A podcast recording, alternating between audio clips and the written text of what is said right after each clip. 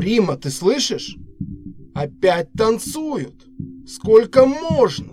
Разве не понимают, что нормальные люди уже давно спят? Какая интересная музыка. Это радио или телевизор? Не радио и не телевизор, а хулиганы! Марат, что ты говоришь? Это, Кейтлин, просто наши соседи. У нас соседи необычные. Какие они необычные? Просто ненормальные.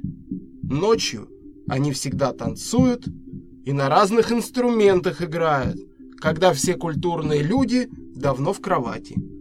Нормальный человек ночью спит, а они ночью никогда не спят.